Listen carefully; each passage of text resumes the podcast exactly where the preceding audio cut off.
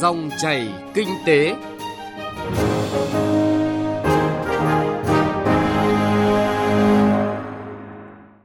Thưa quý vị và các bạn, qua kết quả kinh tế xã hội hơn 11 tháng, đã có thể hình dung bức tranh kinh tế nước ta năm nay với nhiều điểm sáng. Dự kiến tổng sản phẩm trong nước cả năm tăng trưởng 8%, vượt mục tiêu 6 đến 6,5%. Trong bối cảnh khó khăn,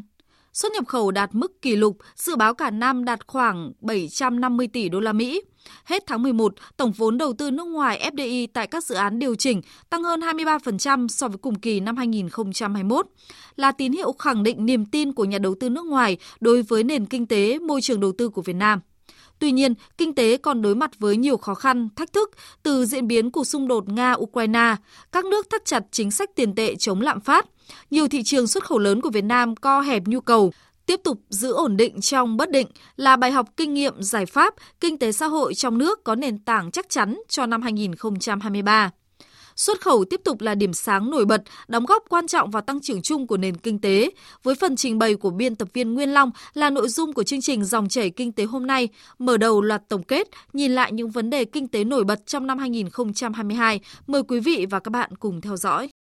Vâng thưa quý vị và các bạn, trong ba lĩnh vực chính đóng góp vào kim ngạch xuất khẩu của cả nước gần một năm qua, theo số liệu tính tròn 11 tháng, thì nhóm hàng công nghiệp chế biến vẫn là động lực tăng trưởng khi chiếm tỷ trọng tới 86% tổng xuất khẩu của cả nước.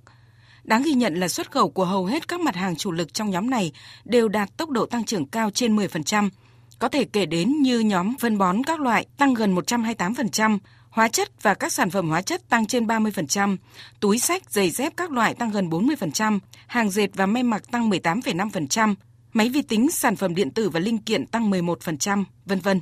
Tiếp đến là nhóm hàng nông lâm thủy sản chiếm khoảng 8,5% tổng kim ngạch xuất khẩu, tăng 11,9% so với cùng kỳ năm trước. Trong đó nhiều loại nông sản đã có sự gia tăng mạnh cả về lượng và giá trị như gạo, cà phê. Cùng với đó, xuất khẩu thủy sản cũng ghi nhận mức tăng trưởng ấn tượng trong năm 2022 này. Ông Phạm Văn Duy, Phó Cục trưởng Cục Chế biến và Phát triển Thị trường Nông sản, Bộ Nông nghiệp và Phát triển Nông thôn cho biết. Liên quan đến thủy sản, năm 2022 thì ngành nông nghiệp ước là khoảng 9 triệu tấn, tăng khoảng 3,1% so với năm 2021. Trong đó thì khai thác là khoảng 3,8 triệu tấn và nuôi trồng là khoảng 5,2 triệu tấn và riêng nuôi trồng thì tăng tới 7,3%. Thế còn liên quan đến cái xuất khẩu của thủy sản thì chúng tôi ước tính là thủy sản năm nay là xuất khoảng 10 tỷ đô, tăng khoảng 12,5% so với là năm 2021. Trong đó thì riêng về sản xuất trong nước, về nuôi trồng thủy sản là đã tăng 7,5%. Nhập khẩu của thủy sản là gần 2,8 tỷ đô, tăng 4%. Thì cân đối giữa sản xuất trong nước cộng với cả nhập đang tăng 4% này thì hoàn toàn cũng đáp ứng cân đối là cái vấn đề mà giữa nhập và sản xuất để chế biến và xuất. Dưới góc độ chuyên gia kinh tế, tiến sĩ Lê Duy Bình, giám đốc điều hành Economica Việt Nam, ví von ngành nông nghiệp như một chiến binh thầm lặng khi vừa đảm bảo ổn định nguồn cung các mặt hàng tiêu dùng thiết yếu của nền kinh tế,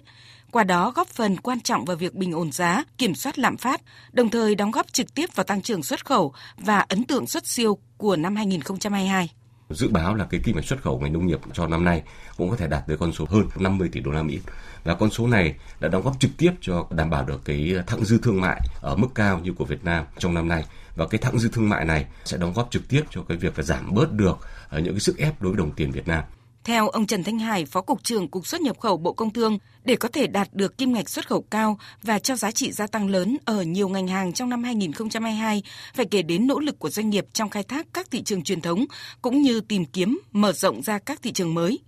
Bên cạnh các thị trường xuất khẩu truyền thống và có kim ngạch lớn nhất nhì của Việt Nam như Hoa Kỳ và Trung Quốc, thì nhờ khai thác tốt các hiệp định thương mại tự do thế hệ mới đã giúp xuất khẩu sang các thị trường này tăng bình quân khoảng 20%. Trong đó, nhiều thị trường mới đã có tăng trưởng rất ấn tượng. Ông Trần Thanh Hải điểm lại 4 yếu tố quan trọng đóng góp vào kết quả tăng trưởng xuất nhập khẩu của năm 2022. Trước hết đó là chúng ta cũng đã sớm ổn định và phục hồi sản xuất sau khi kiểm soát được dịch Covid-19 từ quý 4 năm 2021 và cái việc chúng ta kiểm soát được dịch như vậy cũng như là thúc đẩy phục hồi cái sản xuất sau dịch là cái động lực rất lớn để tạo ra cái nguồn hàng cho cái hoạt động xuất khẩu cũng như là cái việc chúng ta nhập khẩu các cái nguyên liệu cần thiết để sản xuất các cái mặt hàng này. Thứ hai thì đây cũng là cái thời điểm mà các cái hiệp định thương mại tự do, đặc biệt là các hiệp định thương mại tự do thế hệ mới cũng đã bắt đầu có hiệu lực và phát huy tác dụng của mình. Một cái nguyên nhân nữa đó là nỗ lực tạo thuận lợi cho thương mại và cải cách hành chính để hỗ trợ tối đa cho cái hoạt động xuất khẩu. Và trong đó thì cũng có cả các công tác đẩy mạnh xúc tiến thương mại và cái sự tăng trưởng đồng đều ở cả cái khối hàng công nghiệp cũng như khối hàng nông sản thì nó cũng thể hiện rất rõ cái nỗ lực của các hiệp hội, các doanh nghiệp cũng đã tạo ra cái nguồn hàng và đẩy mạnh cái xuất khẩu sang các thị trường khác nhau. Mặc dù có kết quả tăng trưởng xuất khẩu ấn tượng và là năm thứ bảy liên tục có xuất siêu, song các nhà chức trách cũng chỉ ra rất nhiều thách thức cho hoạt động xuất khẩu trong năm 2023 và các năm tới. Trong đó, sản xuất công nghiệp phải đối mặt với việc thị trường bị thu hẹp bởi các áp lực lạm phát, kinh tế toàn cầu suy giảm, nhất là ở những thị trường đối tác lớn của Việt Nam, dẫn đến sụt giảm đơn hàng ở các ngành hàng xuất khẩu lớn như dệt may, da dày, điện tử, đồ gỗ, khiến cho nhiều doanh nghiệp phải giảm doanh thu, cắt giảm giờ làm, giảm lao động, Bộ trưởng Bộ Công Thương Nguyễn Hồng Diên nhìn nhận. Thì tất cả những điều này nó tác động đến cái tình sản xuất, xuất nhập khẩu và lưu thông hàng hóa trên phạm vi toàn cầu. Ở rất nhiều khu vực, ở rất nhiều quốc gia đã bộc lộ rất rõ cái sự đứt gãy của các nguồn cung. Thế thì rõ ràng là thị trường thế giới ngày càng thu hẹp, ngày càng khó khăn thì những cái điều đó dứt khoát nó sẽ tác động đến nền kinh tế nước ta. Thì chúng ta biết là nền kinh tế chúng ta giờ này có độ mở tới hơn 200%. Thì mọi cái biến động của thế giới nó đều tác động đến chúng ta cùng với việc ra soát các tồn động tháo gỡ khó khăn ở những dự án công nghiệp lớn có vai trò quan trọng để sớm đi vào vận hành nhằm tăng năng lực sản xuất. Ngành công thương sẽ tiếp tục hỗ trợ doanh nghiệp trong việc tìm kiếm nguồn cung nguyên liệu, phụ liệu phục vụ cho sản xuất với giá cả phù hợp. Tiếp tục tổ chức kết nối các doanh nghiệp trong nước tham gia được vào chuỗi cung ứng của các doanh nghiệp FDI và doanh nghiệp lớn toàn cầu trong trước mắt, theo các chuyên gia, cần tháo gỡ về vốn, khơi thông dòng tiền cho sản xuất, kinh doanh và tiếp tục có các chính sách hỗ trợ về thuế và tín dụng cho doanh nghiệp. Triển khai mạnh mẽ các hoạt động hỗ trợ xúc tiến thương mại, kết nối cung cầu hàng hóa thông qua kênh hệ thống thương vụ, phát triển thương mại điện tử xuyên quốc gia, hỗ trợ doanh nghiệp tiếp cận chính sách mới của từng thị trường và tháo gỡ các rào cản để đa dạng hóa thị trường thúc đẩy xuất khẩu chính ngạch gắn với xây dựng thương hiệu và có cảnh báo sớm nguy cơ các vụ kiện phòng vệ thương mại cho doanh nghiệp. Đồng thời với đó, phải tập trung khai thác tốt thị trường nội địa vẫn còn dư địa gia tăng, là trụ đỡ trong bối cảnh thị trường nước ngoài bị thu hẹp nhằm giữ ổn định sản xuất cho doanh nghiệp và bảo đảm việc làm cho người lao động.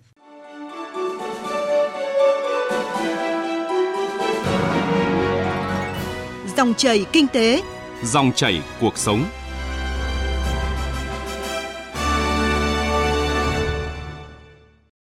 Quý vị, để có được giá trị kim ngạch xuất nhập khẩu cả năm 2022 ước đạt khoảng 750 tỷ đô la Mỹ và tiếp tục cân bằng được cán cân thương mại với kỷ lục xuất siêu hơn 11 tỷ đô la Mỹ, phải kể đến nỗ lực của các ngành kinh tế, cộng đồng doanh nghiệp trong việc khai thác hiệu quả lợi thế từ các hiệp định thương mại tự do FTA mang lại. Đặc biệt là các FTA thế hệ mới, tiêu chuẩn cao như hiệp định CPTPP có hiệu lực từ đầu năm 2019 Hiệp định EVFTA có hiệu lực từ tháng 8 năm 2020. Hiệp định UKVFTA có hiệu lực từ năm 2021 và FTA mới là RCEP có hiệu lực từ năm 2022.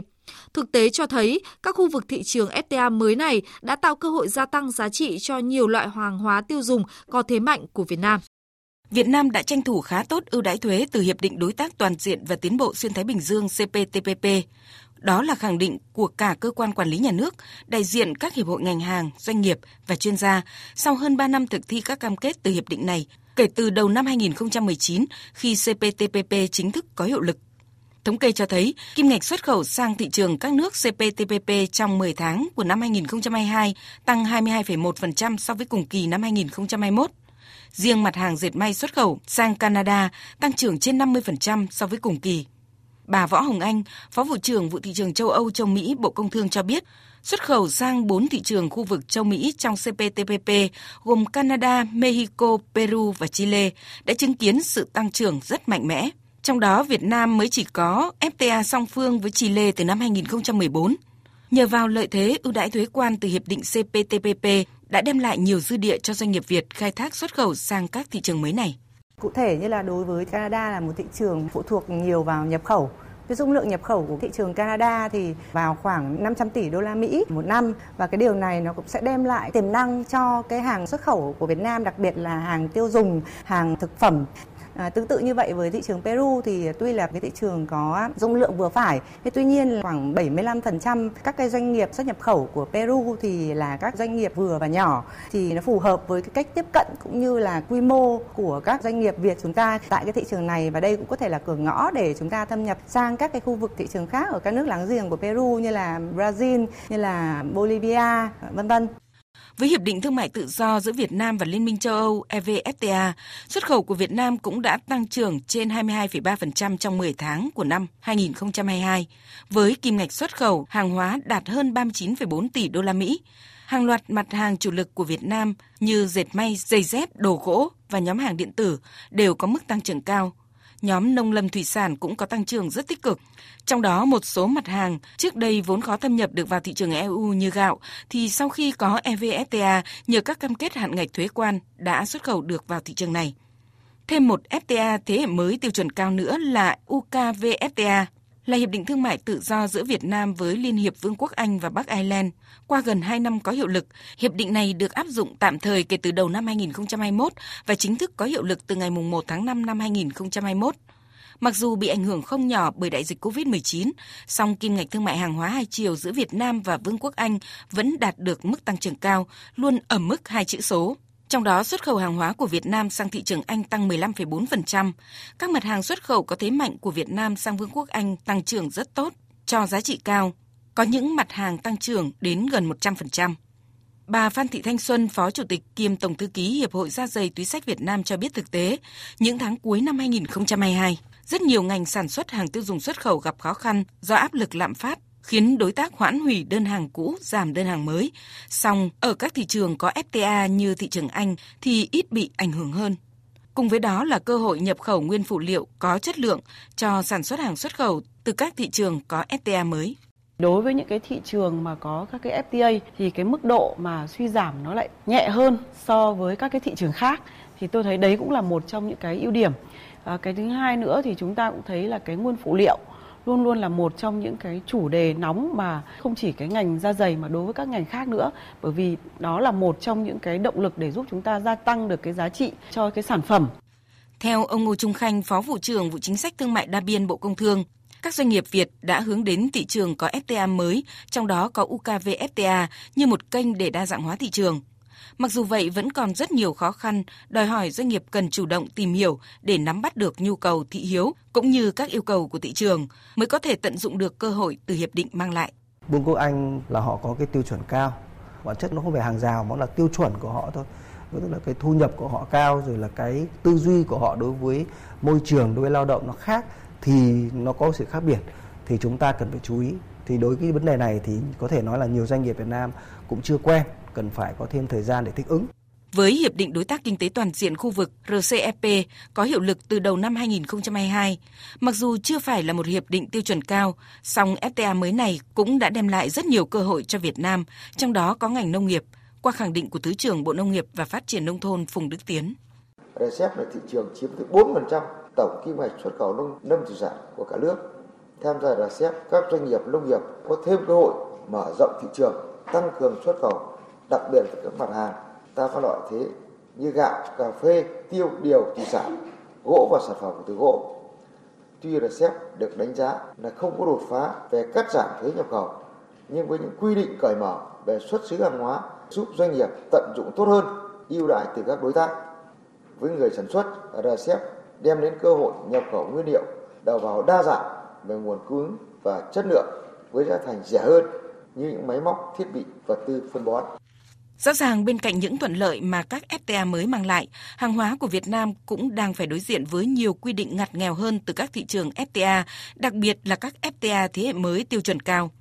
Theo bà Vũ Chi Mai, chuyên gia tư vấn năng lượng thuộc Tổ chức Hợp tác Phát triển Đức GIZ, với một nền kinh tế mở như Việt Nam, khi tham gia các hiệp định thương mại tự do thế hệ mới tiêu chuẩn cao như CPTPP, EVFTA, nhất là để có thể xuất khẩu lâu bền sang EU, doanh nghiệp bắt buộc phải tính đến sản xuất hàng hóa bằng các nguồn năng lượng sạch gắn với các tiêu chuẩn về môi trường. Thưa quý vị, quý vị vừa nghe nội dung về FTA mới và những giá trị mới góp phần vào kết quả xuất khẩu nổi bật năm nay của Việt Nam.